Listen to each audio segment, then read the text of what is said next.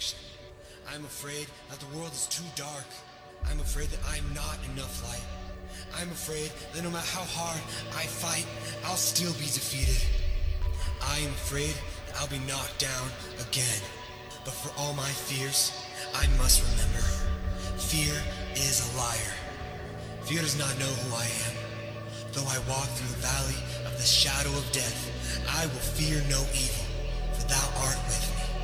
Thy rod, thy staff, they comfort me.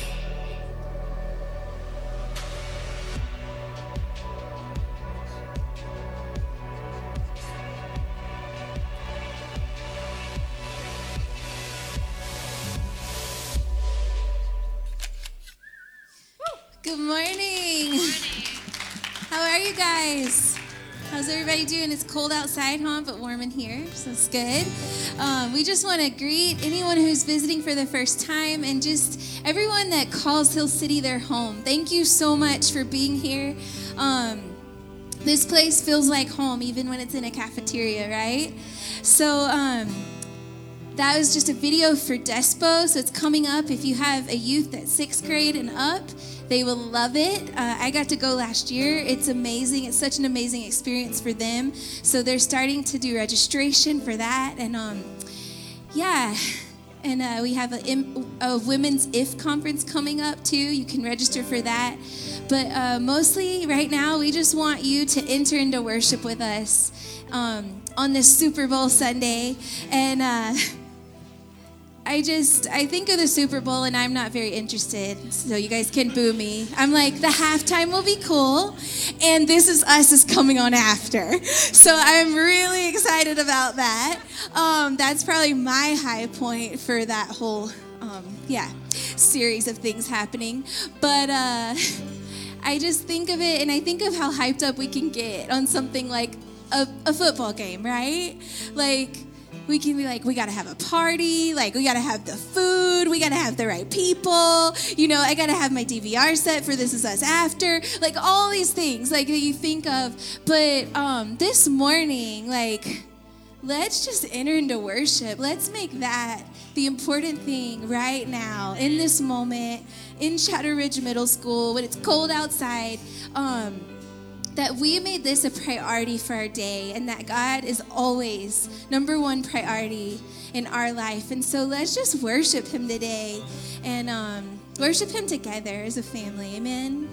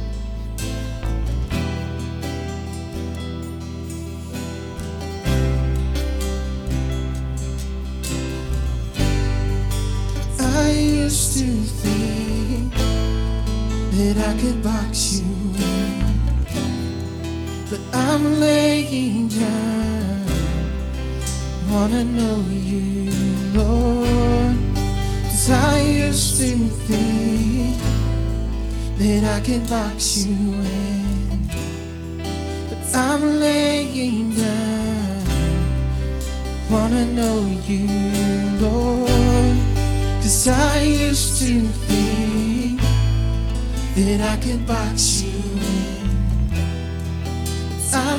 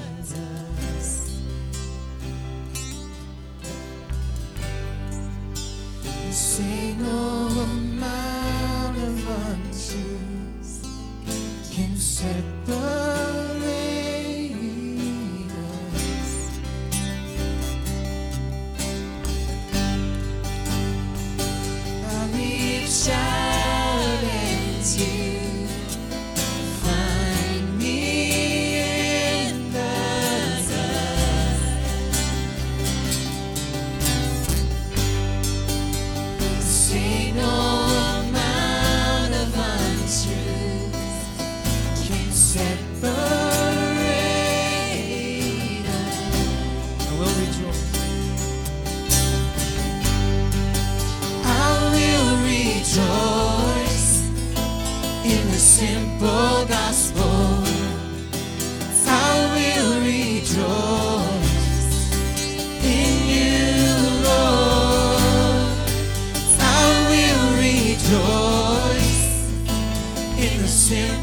gospel, I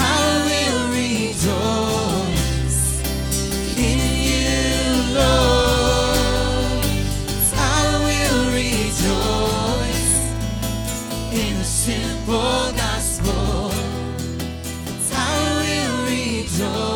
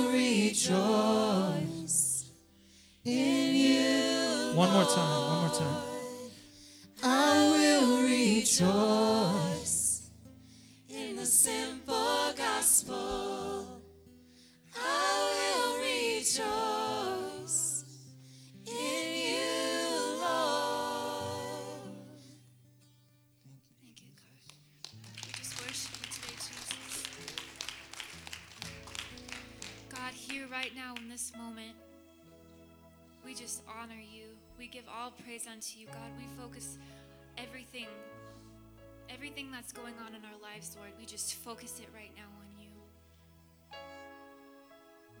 God, we just ask that you would just fill this place right now, Lord Jesus. God, just be in this place.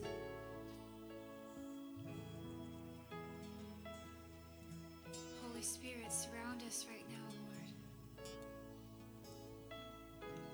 Thank you, Jesus.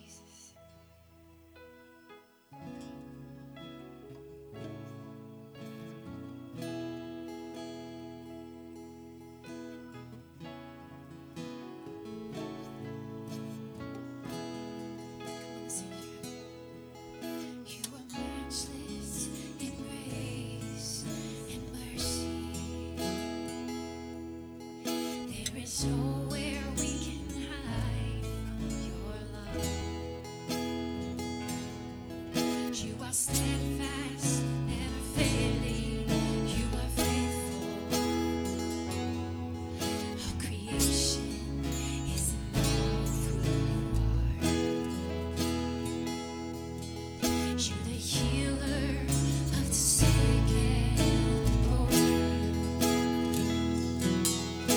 are comfort.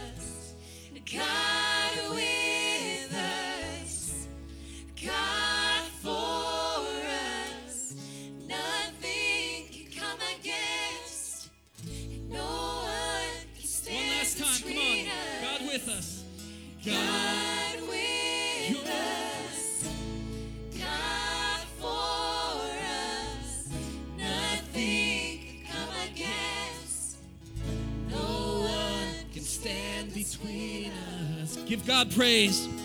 Come on, lift up your voice.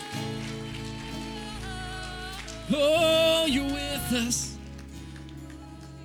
I heard a comment. If you knew that God was with you and that God was for you, what would you do? If you absolutely knew that God was with you and for you, would we be afraid to attempt the things that God has put on our hearts, the passions, the way that He has formed us and made us? Would we be afraid, or would there be a boldness knowing that God is for us and God is with us? Because that's not a song we sing. That is the truth we must live. Until we step out and say, I know you're for me and I know you're with me, you won't see God move. Holding back. Don't hold back this year. This is a year of bold moves. And as you move boldly, God will move boldly on you. Your behalf. But if we move in fear, it will be like last year. And that rhymes too. All right, man, that was good, John. Thank you, John.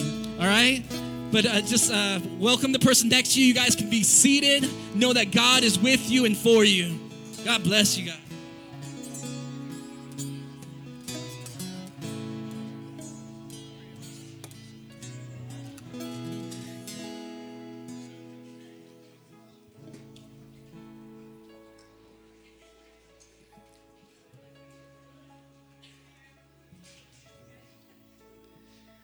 How many of you guys ever worry? Any worriers in this room? Natural worriers, right?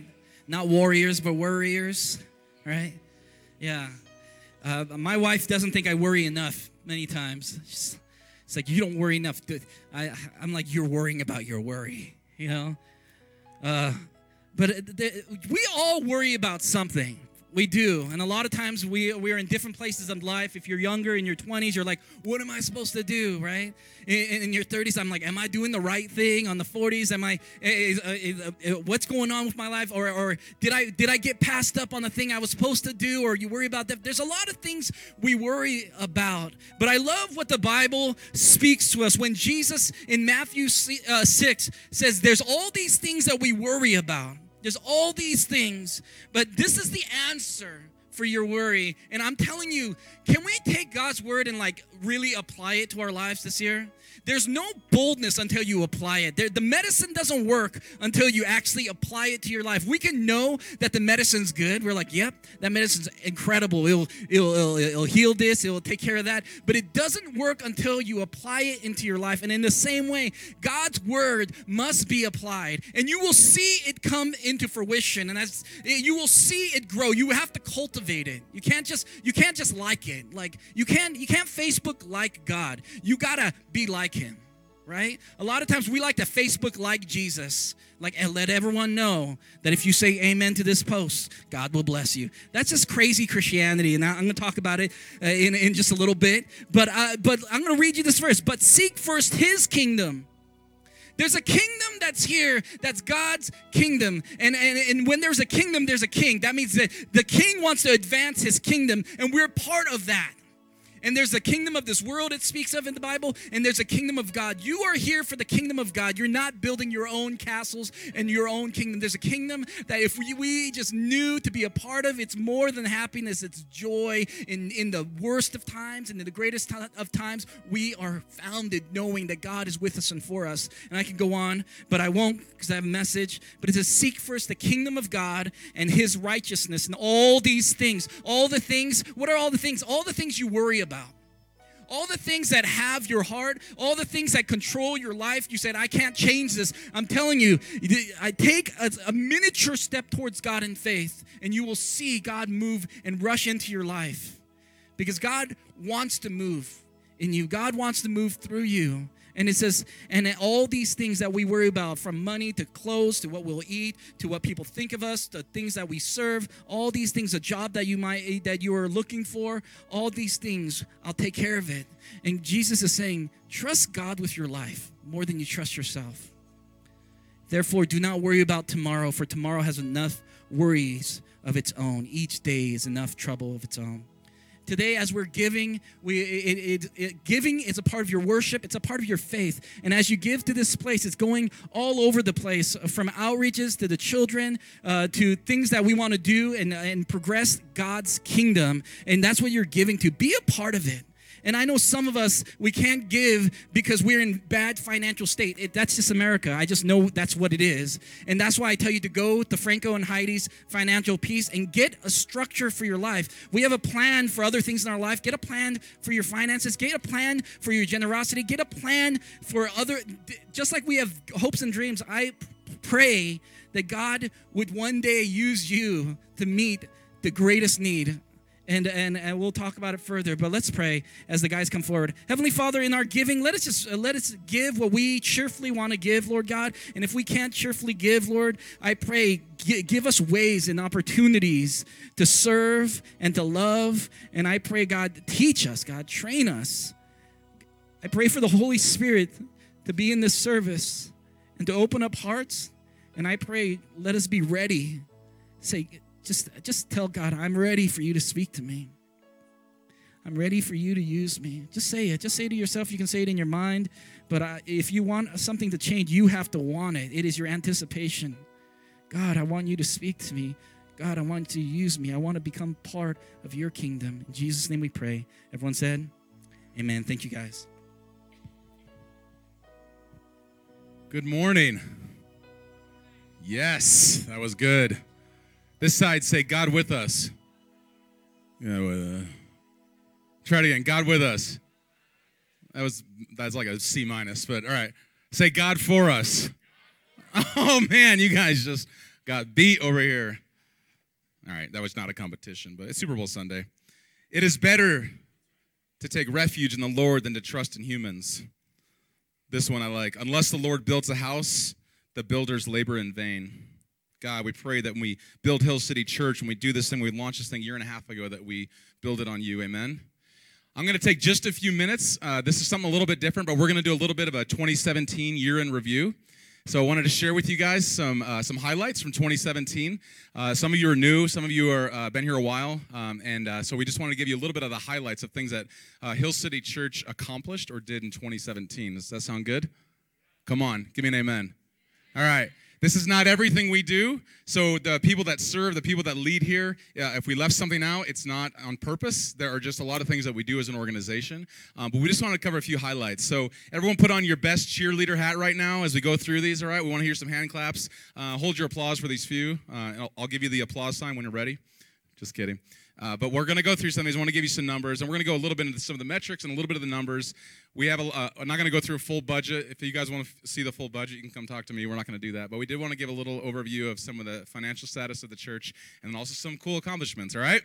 So here's some highlights. Number one, Isaac, you guys made the number one list, Urban Outreach.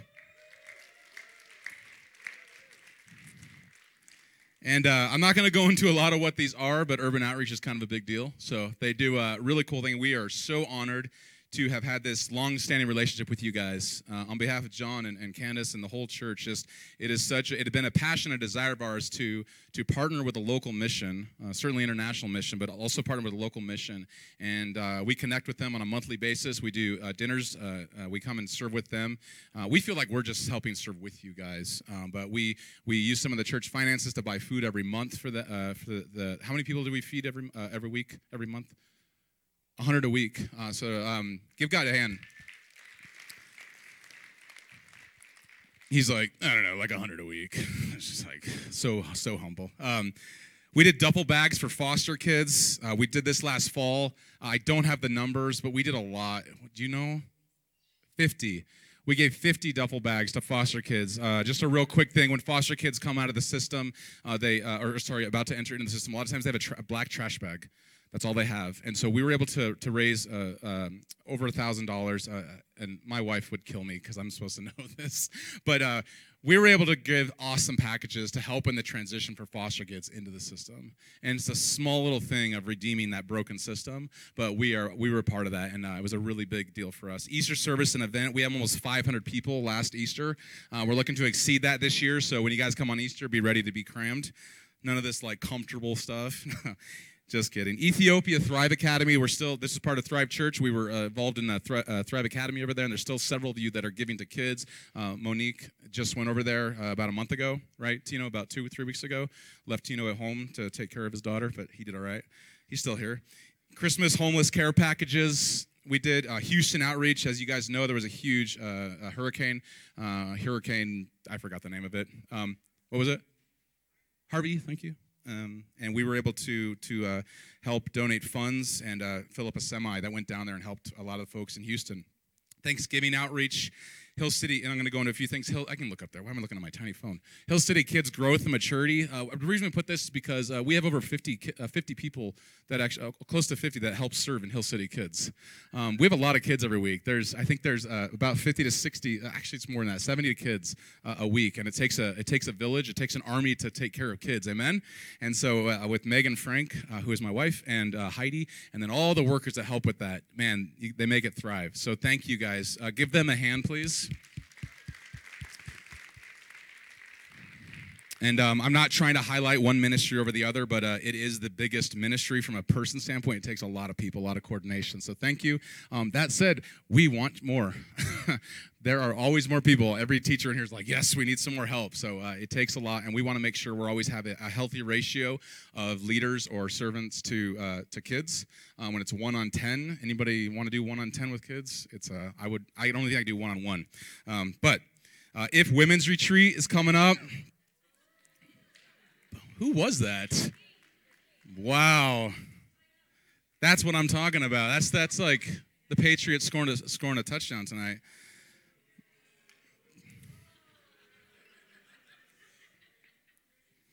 Let me guess, you don't like Rob Gronkowski. Oh, it's the quarterback you don't like. All right. If women's retreats is coming up, last year was a good amount. This year they're trying to do over 50 women to go to that. So pretty awesome. I think signups are available today. I'm not going to plug the women's conference. Candace already did. Desperation Conference, that's that first video you showed. We did that. We're doing it again this year. That is a pivotal moment in youth's life. I talked about this last week when I talked about pivotal circumstances in bold trust, that those moments in your life that are just like, you cannot forget them. They're just indelible. It's like that moment where I was going left and I went right. And I think that, I believe that Despo is a huge part of that. Adventurous Love Marriage Conference with Robert and Christina Vargas.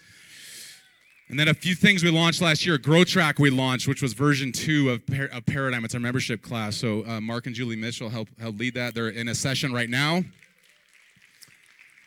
And we launched a prayer team just recently at the end of the year. Come on. All right, let's go to the next thing. Hill City by the numbers. Anybody like numbers? Like me? Anybody a numbers guy? You're like, I hate numbers. All right, well, we're going to do some numbers. 205 is the weekly average attendance for Hill City. Amen? We have spikes, we have, dips and stuff like that, but thank you for coming out on this cold day. But 28 graduates through Grow Track. 25 baptisms we did last year, which is amazing. 105, this is my best guess, or our best guess, 105 people help serve and lead Hill City Church. So give this. We had 21 Hill City groups that were on last year. Come on. Obviously, there's a lot of people that are involved in those groups. This is my best estimate, so I just want to call out Jason and Michelle and the video team, and I'll talk to the camera right now. Over 500 people online we reach a week, and that's exciting. That's the power of technology. Technology can be a bad thing, but it's also a beautiful thing that we can know that the team has taken us to another level, that when we launched Hill City, we just it wasn't really in our sort of wheelhouse to be like, yeah, we know how to do online. So Jason just back there, he's being very secretive. He's like just head down working. But I just love the innovation, just putting himself out there and help us guide the team and really bringing us to an online presence. As a small church, maybe it's something like seems unattainable, but it's really cool. And I know a lot of people stream online, like at Facebook, all those other things. So that's a really cool extension of what we do on a Sunday morning. From a numbers, I already talked about attendance, but 27 total 2017 giving was just short of $170,000. And that equates to 14,100. I actually had more on there, but I was like, I'll round to 100. So 14,100 per month giving. And You can see here on this beautiful graph, this should just show a little bit of the trajectory. So the good thing is April was awesome. That's around Easter. There was also some big gifts that came in, but we also, you can see that it's a good graph, but we're going to talk about this a little bit more. This is a relatively flat graph. If you're a finance person, you're like, you kind of want to see that number going up, so we'll share a little bit more of that, but we're you know, thank you for your generosity. We wanted to just make sure that a year and a half into Hill City Church that we had some goals to set from a savings standpoint, specifically because we have a beautiful truck outside that brings all this stuff in. If that ever bites the dust, that costs a lot of money, unless anybody wants to buy us a new truck. So we needed to save some money, and we did hit our savings goal to make sure that in the event that truck does bite the dust, at some point it will, that we're able to pay for that and not be in trouble. So so here's just a trajectory of our giving over time. And that's it. So last slide. Looking forward, we have so much to talk about. We talked about it. It's bold moves. All right, and we'll give you more details about what that is, other things that we're doing in 2018, you know, some of the things that we just talked on that we're already doing in 2018, but we'll have more to share in the next month, and we're excited. So you guys excited? Amen. I will welcome my friend. Nope, not welcome him. All right, we're going to watch a video. There's a quick little video of what happened in 2017, so it's just some pictures, and you'll see some of the activities we did last year. Hit it.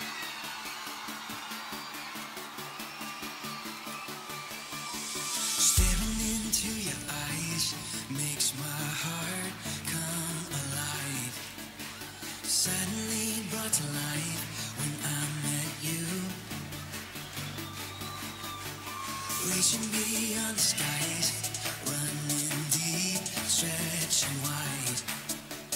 Perfect love realized, here with you. Come on now. Now the stuff is for real, you will never let go, never let go. Oh, and it's more than just words, love beyond my control, out of control. What's up?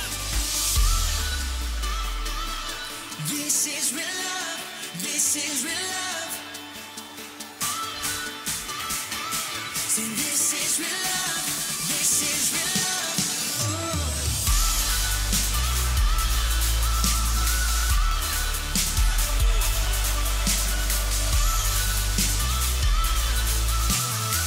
Come on, say.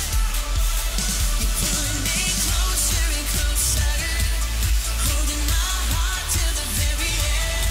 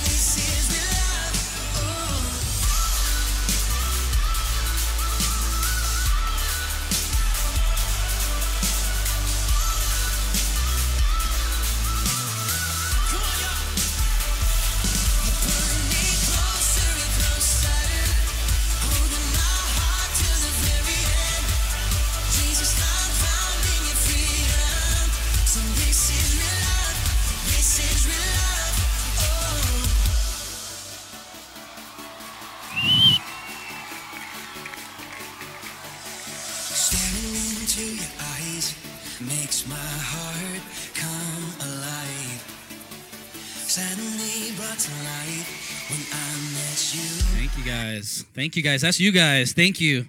Give yourself a hand one more time. Man, that's what God wants to do in us and through us. And I just feel like that's just a seed. That's just the beginning of what God wants to do. I hope that as you're looking at those pictures, there's visions of how God wants to use your life to grow not the church, to grow people far from God who need a breakthrough. This is what we believe around here. We believe you belong here before you even believe. People step into this place not because they love Jesus. They step into this place maybe because they have a relationship with you or me. They step into this place because life didn't work out the way they thought it was going to work out. Some of us, we come into this place with a weight and we say, if this Jesus thing is real, then I'm in. I need to know if this is for real. And if that thing, if Jesus is for real, then show me. And it's going to come through the lives. Sometimes it's God's presence overextending, and sometimes it's your hands as God's presence here. And so you guys are the seed. We are the seed of what God wants to cultivate in Thornton. So I don't want to hold back what God wants to do. And as we watch this, I don't belittle small beginnings. I don't belittle cafeteria meetings. I believe that this is such a beautiful, I love this place. I love what I get to do. And so I just put that in your mind. Tuck that in your mind, because I believe this is a year of bold moves. It's a year of bold moves. I call it our banner year. I don't know if you know what that is. It is that one moment that you remember in the past. I remember that one year, something different happened. Everyone stepped out just a little bit in faith, and we ran, and we did what God wanted to accomplish, and He showed up. Sometimes we think we need to show up. No, we need God to show up. We need God to move. And so this year is a year of bold moves, that God would move mightily on our behalf and in us and through us. Say bold moves. So bold moves, we need to make bold prayers, and we need to make bold repairs. And last week, Paul did such an excellent job speaking about bold trust. There has to be a bold trust in God, saying, all right, you got me. You got me, God. I'm just trusting in you. There's so many times I trust in myself and I get the same answer. It's funny. We're like, oh, I trust in you, God. And then when something happens, oh, I trust in myself. And then you get the same result and you're like, why did that happen, God? You know why it happened. The same thing happens when you do the same thing. So we have bold prayers, bold repairs, bold trust, and it's because God has given us a bold mission. A bold mission. And they're going to put up that slide. They said, beautiful are the feet of those who bring good news. You guys are good news. You guys are good news. And we have a bold mission. If you have your Bible, go to Ephesians 4:11-16. All right. We cheer for the word of God because it reveals Jesus, and Jesus changes our lives. And we're going to get there in just a moment. But I want to explain something about the history of church, all right? And it's the word Christendom. Anyone like the word Christendom? Anyone use that in the vocabulary lately? Oh, I just remember when we were a part of Christendom, right? No one really talks about Christendom, but Christendom is Christianity at the center of culture, politics, influence, and power.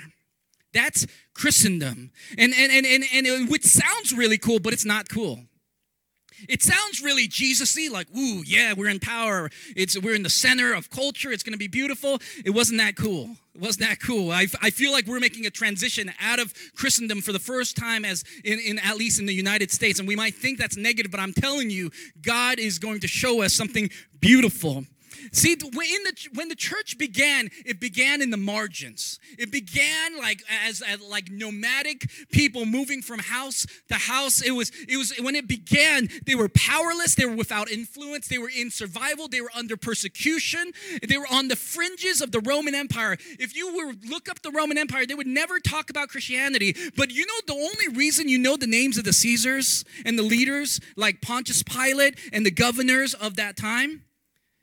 Because something happened when Jesus came and died and resurrected. Some powerful movement began. That's the only reason. I mean, why would you even know about the different Caesars, right? Why would you know? There's no reason to. We know because something crazy happened that changed the whole world in that moment. Yet in 350 years after Christianity began, when Jesus died on the cross and resurrected again, and his people just went nuts. They lost it, man, because they all ran away when Jesus died on the cross. But when he resurrected again, he says, how can I run any longer? If this is God, then I am all in.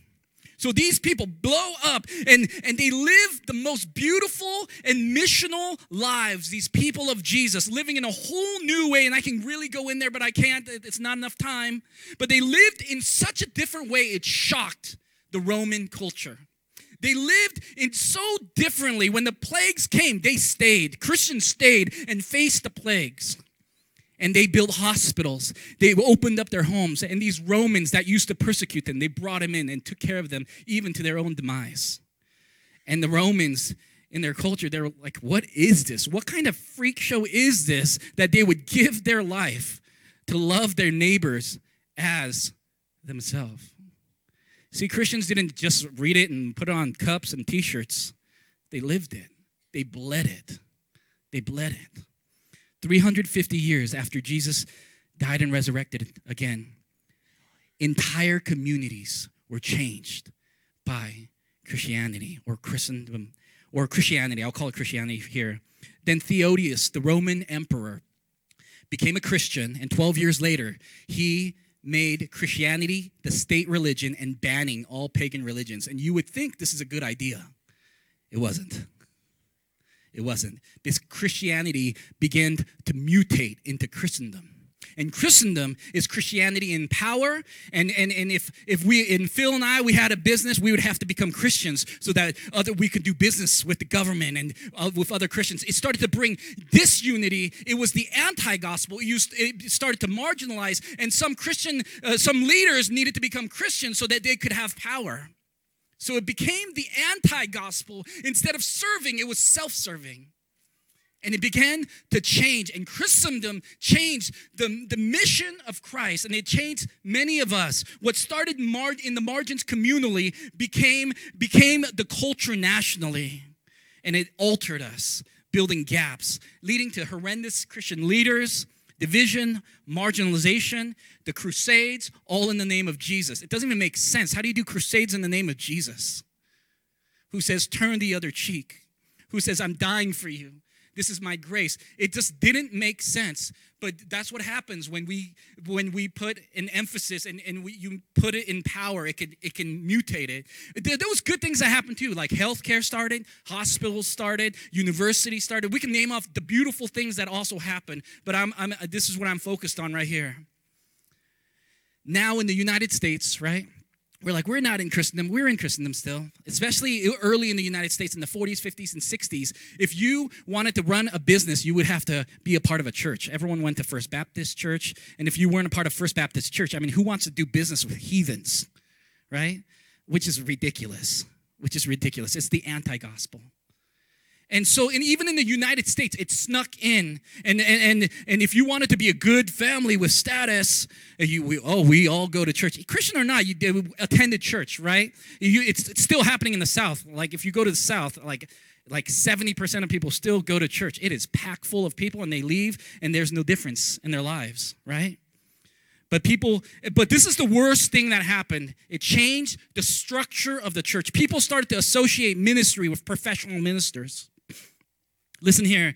It creates an internal divide between the ministers and the congregation, right? And at one time, it was the Christian plumber, businessman, real estate agent. It was the stock clerk at Walmart that believed that they were all in ministry together on mission with Jesus, agents of radical faith and love, messengers of a new way of living and bringing God's love to this world. Christianity purposely stepped into dark and broken places. When was the last time you purposely, and that's why as a church you look up there, we're purposely wanting to step in dark and broken places, not because we're cool, but because we're called there. You are the light of the world. A city on a hill cannot be hidden. Your life will not be hidden because you're called in to step in to broken places. It's funny because our culture is like, oh, that's broken. Don't go in there. No, that's broken. You're called in there. It's a different way of living. It's a different thought. And when you live that way, understanding that you are called to restore it, flourish it, and make disciples there, faith becomes vibrant. You want your faith to come alive? Step into some dark places and say, God, if you don't move, this is ruined because I have nothing. I got nothing, God. I'm just in here saying, Phil's just there with the junior hire saying, I'm just in here to give my very best, and I need you to move because it can't be me. Isaac's in 5 points saying, I need to go in there. You have called me in here, and if I have to be in obscurity for the rest of my life, he was sharing his story, I'm good with it because I'm all in because they need light and darkness. I think this is the most beautiful way to live because then faith starts to shine It starts to shine in darkness. And that's normal Christianity. Paul was a tent maker. Luke was a doctor. Peter, James, and John, fishermen. Cornelius, a soldier, all on mission together to bring heaven down for the people right in front of them. Longing for people to be transformed by the love of God. I don't care what you do, you are called to be lights in darkness. So I'm going to go read right now in Ephesians 4, 11 to 16. It says, and God gave them apostles, prophets, evangelists, pastors, and teachers to equip the saints or the people of God for the work of ministry, for building up the body of Christ. So God gives us these roles, these people in our lives and to head the church, apostles, prophets, evangelists, pastors, and teachers. And what do? They equip the saints. Say, equip the saints. And who's a saint in here?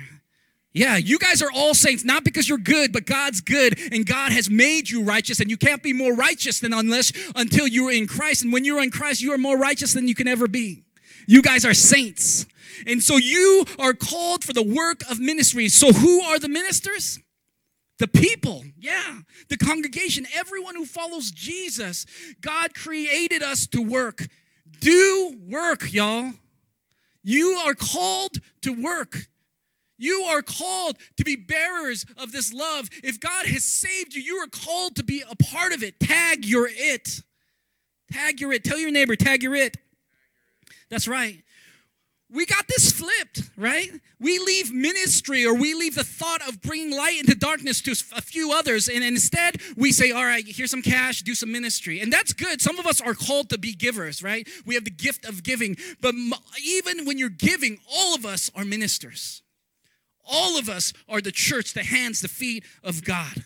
We got this flipped. And when you flip this thought because of Christendom, it flips this idea of what we are and they are. We say they do ministry, we come to church. That is the wrong. We are the church, and we all bring the kingdom of God. And when we get that flipped, it's like amputating most of the body of Christ and saying, oh, that's just a hand. One hand does everything, and we're just here to be members. We are not Costco members. And this is strong. Enjoy. We are not Costco members, but members of the body of Christ. Otherwise, you shop church, you look for best deals, you want membership benefits, what's in for me and what it offers my family, right? Are the hot dogs still low priced at the counter, right? I talked to you about how I snuck in. Instead of joining arm in arm with the people of God that I am deeply committed to, that when your life is a wreck, I'm going to run into your life. And even if it damages me, I'm running in. If that house is on fire, I'm running in. That's the body of Christ. We are arm in arm, and we are okay with being hurt because we believe that God has us. We trust God. And so, that's the kingdom of God. We're joining arm in arm with people with a bold mission, united by faith, united in Christ, living out His grace and truth for God's glory and for the joy of others. Say, for God's glory and the joy of others. That's your calling in life. When you ask, God, do you want me to do this? Say, is this for God's glory? And will this bring joy to others? If yes, then go do it. God's glory and the joy of others. That's true Christianity, not Christendom. Verse 13, until we all attain the unity of faith and the knowledge of the Son of God to mature the manhood, the measure of the stature of the fullness of Christ. All that is saying is we are on a mission. We keep growing and maturing and filling up with Jesus when you're on mission together. You will never know God fully or rightly until you know Him, because you and Him are co-workers. You're like, if you've ever worked in the restaurant, anyone worked in the restaurant? It's different being a server than being served, isn't it? You're a lot closer when you're serving together than when you're just being served. And in the same way, you want closeness of relationship, you want to know things from the inside on a whole new level, you got to learn to serve. You got to serve together, arm in arm. And that's when you start growing and maturing and being filled with Christ. growing up spiritually in discipline, integrity, and fortitude, all the things you don't want, which is the best thing for you. It's like lifting weights. You know why people don't like lifting weights? Because weights are heavy. Yeah, that's right. Weights are heavy. You'd rather not. You'd rather eat a Big Mac and tell your wife you ate a salad, right? But when you're not taking part of this mission together, verse 14 says, we will be like children tossed to and fro by the waves and carried about the winds of doctrine, by every human cunning, by craftiness, deceitful schemes. When you don't take part, you come apart. I'm going to say that again. When you don't take part, you come apart by new ideas, the worries of life, by every deceitful scheme of the devil, like life is all there is. We start to believe that this life is all there is. I'm going to make the most of this life. And God's like, if you saw in a broader context, you would really make the most of this life. And then it says, trying to stay up with the Joneses. Man, that's so easy to fall into.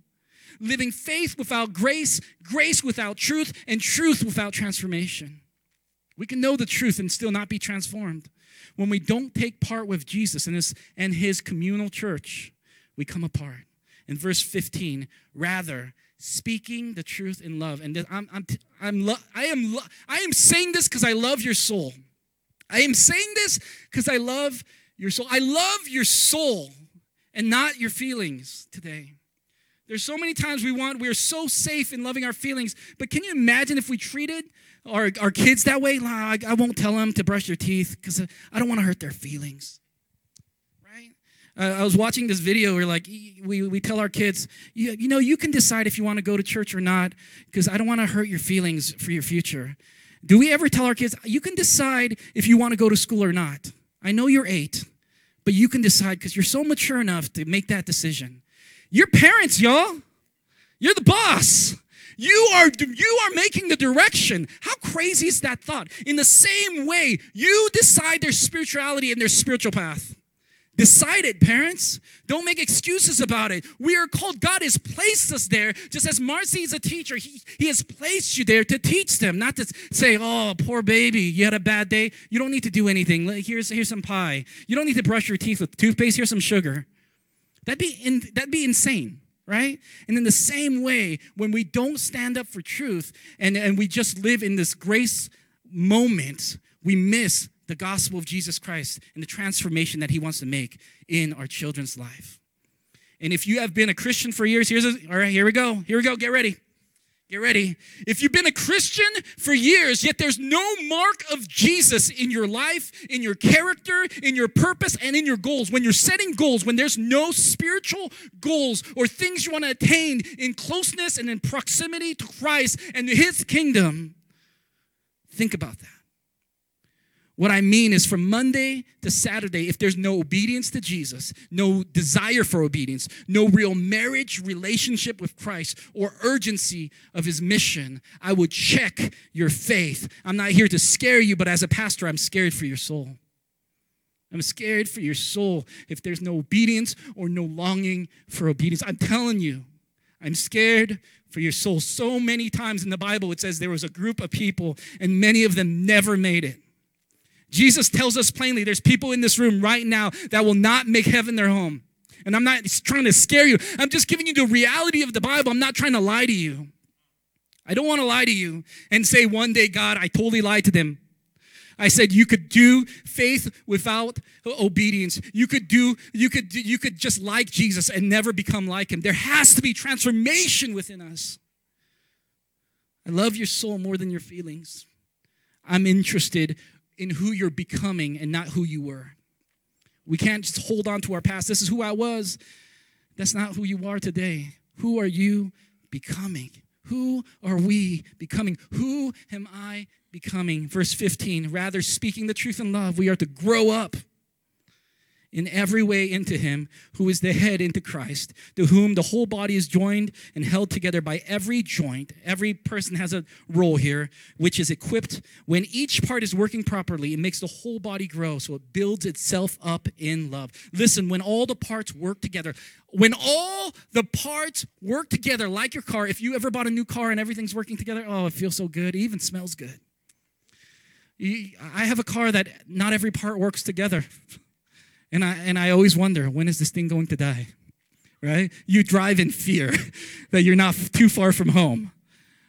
But when every part is working together as one unit, one body, it begins to mature and love begins to pour out and God begins to move mightily on our behalf. And the church begins to grow in health and in numbers. And these numbers represent souls. They represent families. They represent broken homes. They represent people far from God. They represent people needing purpose, hope, and joy. Unless we become the church that Jesus had in mind, people will suffer. People will suffer. Listen, God's answer for the world was his church. The Father sent the Son sends the Holy Spirit sends us. That's how the Bible moves and flows. The Holy Spirit is sending us, working together, empowered by the Spirit, abandoned to mission, in love with God and his people. We have to grow up in Christ. Souls, eternity is depending on it. So how do we do this? I have two applicable steps right here. Number one, if you're taking notes or if you need to text yourself, number one, missional people engage culture. Missional people engage culture. And what do I mean by that? To change culture, you have to be a counterculture in culture. You can't be outside of culture to change culture. Just letting us know that. If all we do is run from what's scary or live with no difference to the rest of culture, except we go to church, we're missing it. Go to Jeremiah 29. Jeremiah 29. I'm going to read you some verses here, and it's going to shock you. You're going to love it. So in the book of Jeremiah, the people of Israel, they're captured. All the people of Israel have been taken to Babylon and they've been enslaved and they're in a new culture and it's a godless culture and they're living again in the margins without any power. And this is what God says to them, verse 4. It says, this is what the Lord Almighty, the God of Israel, says to all those I carried into exile. He's saying, I took you there. You think you accidentally fell into Babylon? No, I put you in Babylon because I love Babylon. God puts us in difficult places because he loves those people in difficult places. Not because you're so cool. No, he has a bigger idea and thought of why we're where we're at. If you ever hated your job, God's going to keep you there so much longer because he loves your crazy coworkers. And if no one's crazy, you're the crazy coworker, right? Yeah, you are the crazy coworker, right? But I'm telling you, God takes us to Babylon because he loves Babylon. Don't try to flee from the place that God has you. And this is what he says. I carry you into exile from Jerusalem to Babylon. Build houses, settle down, plant gardens, eat what they produce, marry, have sons and daughters, find wives for your sons and daughters in marriage so that they too may have sons and daughters. Increase in number there, do not decrease. Also, listen to this. It says right here, seek the peace and prosperity of the city to which I have carried you into. I put you there. Pray to the Lord for the city, not for yourself, not so that you will be more comfortable. No, pray for the city. Because if it prospers, you too will prosper.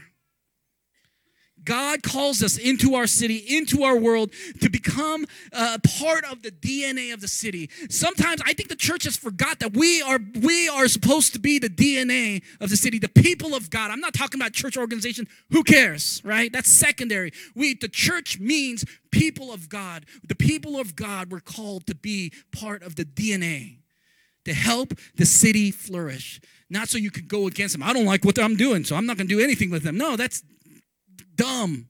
I don't know how else to say it. That's wrong. That's sinful. But being the best business owners, be the best teachers, be the best students, be the best nurses, be the best coffee barista. Know your beans, man. They're actually berries. Be the best artists, be the best engineers, be the best construction workers with great mission, caring for those right in front of you, the discouraged, the broken, the poor, attacking poverty spiritually, socially, and physically. We do all three. In Thornton here, there's not that much physical poverty, but let me tell you, people are so lonely here. People just want to talk conversation. You ever like walk around and someone starts a really deep conversation with you out of nowhere? You're like, all right, they need some time. They need me right now. I need to be aware of this. Be aware of that. And as the city prospers, as your neighbor prospers, as your neighborhood prospers, as the schools begin to prosper, because you're not saying, I'm not going to do that. No, we're in it. As everything begins to prosper, God says, you will prosper. I will grow you. And how do we do this? How do we live a counterculture? Number one, Jesus has to be Lord of our lives and not just on Facebook. He must be Lord of what represents our lives. Our time, our money, and our power and influence. And this is real quick, our time. He must have priority over our time. Time set aside just for him. Time set aside to serve. Time to build people up in the church, in the body of Christ, and time to build people up who are not part of the body of Christ. Do we meet with people who are far from God on purpose for their benefit and not for yours? Do we do that? Do we mentor people? We run into people that need you so bad, but we get caught up needing our own thing, and we miss the people right in front of us. Man, let your life, control freaks, let your life be a little messy. Let your life be a little messy. Jesus' life, it was structured, but it was also crazy. Because every time it says he was headed to Bethesda, yet he stopped right in the middle. Learn how to stop and rest and give your time. Number two, our money. Jesus said, where your treasure is, your heart will be also. Matthew 6:21. He didn't say where your heart is, your treasure will be. Because he knows us. We're tricky. Wherever we put our treasure, our heart gets there. Where are you putting your treasure? If God is your treasure, do you have a plan for your treasure, your money, to glorify God? Do you have giving goals? Do you have any crazy giving goals? Like, I have a giving goal this year. I want to pay, and I'll say it out loud so I have to stick to it. I want to pay for someone's mortgage at least 1 month this year. That's one of my giving goals. Do we have giving goals that are way more extravagant than we like? Ooh, it makes us, I don't like it. Yeah, then do it. Then do it. Maybe you'll end up buying someone a car that needs a car because they need to get to work and there's no way. You got to use what God has given you to make something beautiful. You got to. And you're like, someone help me then. See, that's already the wrong heart. Let's use what you have even in the little bits to make God beautiful. And then finally, our power and influence. Are you committed to sharing your power and influence? That's what we have here. We're in suburbia, folks. We got power, we got influence, we got connection. We just do. That's how God has blessed us. And use your power for someone who does not have power. There's kids and people in this church that need your power, influence, need your connection to get a job, need your connection to get a place. There's people who can't get places that need you. Oh, I have a connection. I know 10 people who are looking for people. And we're like, why aren't we doing that? Let's use our power and influence for the good of people in this room and the good of those others. To bring racial disparity, like bringing that to a close, social poverty, bringing that to a close, physical poverty. We are the answer to that. To use our power and our influence on our education and our connections for the good of others. Man, imagine if we did that right in here. I bet there's people in here that are looking for jobs, they're looking for homes, they're looking for cars, they're looking for connections that you have. If we are only using our connections for our good, then we missed it. Because Jesus used his connection to the Father to restore you back to him. And I know this is a heavy message, but we need to engage culture. And lastly, missional people embrace grace. And as the guys are going to pass out the communion, I want you guys to stand. Missional people embrace grace. The power of your faith and your boldness and your courage is determined by how much you embrace God's grace. The more freaked out you are that Jesus loves you is the more powerful life you will ever live. I'm going to say that again. The more like you are shocked that you are loved by Jesus, you are shocked that he cares for you, the more that you embrace that shock, the more it will radically change our lives. And one thing that our church, I want this church to be known for and my life to be known for is that I am shocked by the love of God. And I can't believe he saved me. Dude, I'm an absolute wreck. I can't believe God uses me in ministry, honestly. I can't believe I'm talking to you and you're not talking to me. I'm shocked that I stand here like an ex-drug addict. That's why I ended up in Colorado, by the way, because I couldn't stop doing drugs on my own. So I came out here to detox. Awesome. And that's how God uses me. It's funny. Enjoy. Uses that. And if God can use John, I thought I was going to prison, all right? Just folks, I'm going to just lay it all out. Enjoy. I said, if I continue down the path I'm continuing, I'm definitely going to end up in prison or I'm going to just end myself because this life was not worth it. But God has just the weirdest plan for your life, right? And I'm telling you, embrace your past and don't stay there. Say, that's my past, but God has a different future for me, and be totally okay with it. If you're scared, good. Move then. Move then. Embrace the love of God for your life. And if you right now are in a place where you are scared or in a place you don't like who you are, you're still in a good place because you're hearing this message. Embrace the grace of God and let it radically change everything. Let it radically change everything. I love what Paul says at the end of his life. If you read the Bible from all the books of Paul the Apostle, and it's funny because Paul the Apostle, he was like, I'm the greatest, like God chose me. In the beginnings of his writings, you'll see in Corinthians and in Romans, he always says like, God chose me. God chose me. I'm the apostle. Jesus spoke to me. He was trying to one up everyone, right? I love in the book of Timothy, he's like, I suck. It's at the end of his life. And he's like, dude, I am the chief of all sinners. And if God can save me, that means God can save anyone. I mean, it is insane that he saved me. It is insane that he used me. It is insane that he loved me. And if you're in here and you say, God cannot use me because of this, this, and this, read the words of Paul. I am the chief of all sinners, and God chose me to show how insane his grace is. And that's why we got to embrace it. You got to take hold of it. Take hold of it. Take hold of it. It all starts from his grace and us understanding my salvation cannot end with me. My salvation cannot end with me. With our heads bowed, just pray. God, this message, if I heard anything, God, speak to my mind right now. Let me embrace your grace, God. Missional, bold mission, missional people embrace God's grace, and we smile because we don't deserve nothing. It's all by the grace of God. Hill City, together we are a city on a hill.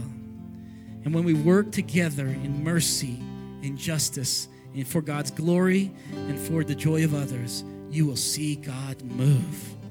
You will shine and lives will be changed forever. Your mission matters. What you wake up to accomplish in the morning tomorrow, when you wake up and you want to accomplish something, put God in there because your mission matters. Don't just live life to live. Live, love, and go with mission. Heavenly Father, speak to us right now. God, I know as we have our communion in hand, on that night, it says that you took the bread and you broke it. And you said, I want to remind you every time you get together, break that bread because my body was broken for you. Do that in remembering me. Let's take the bread together.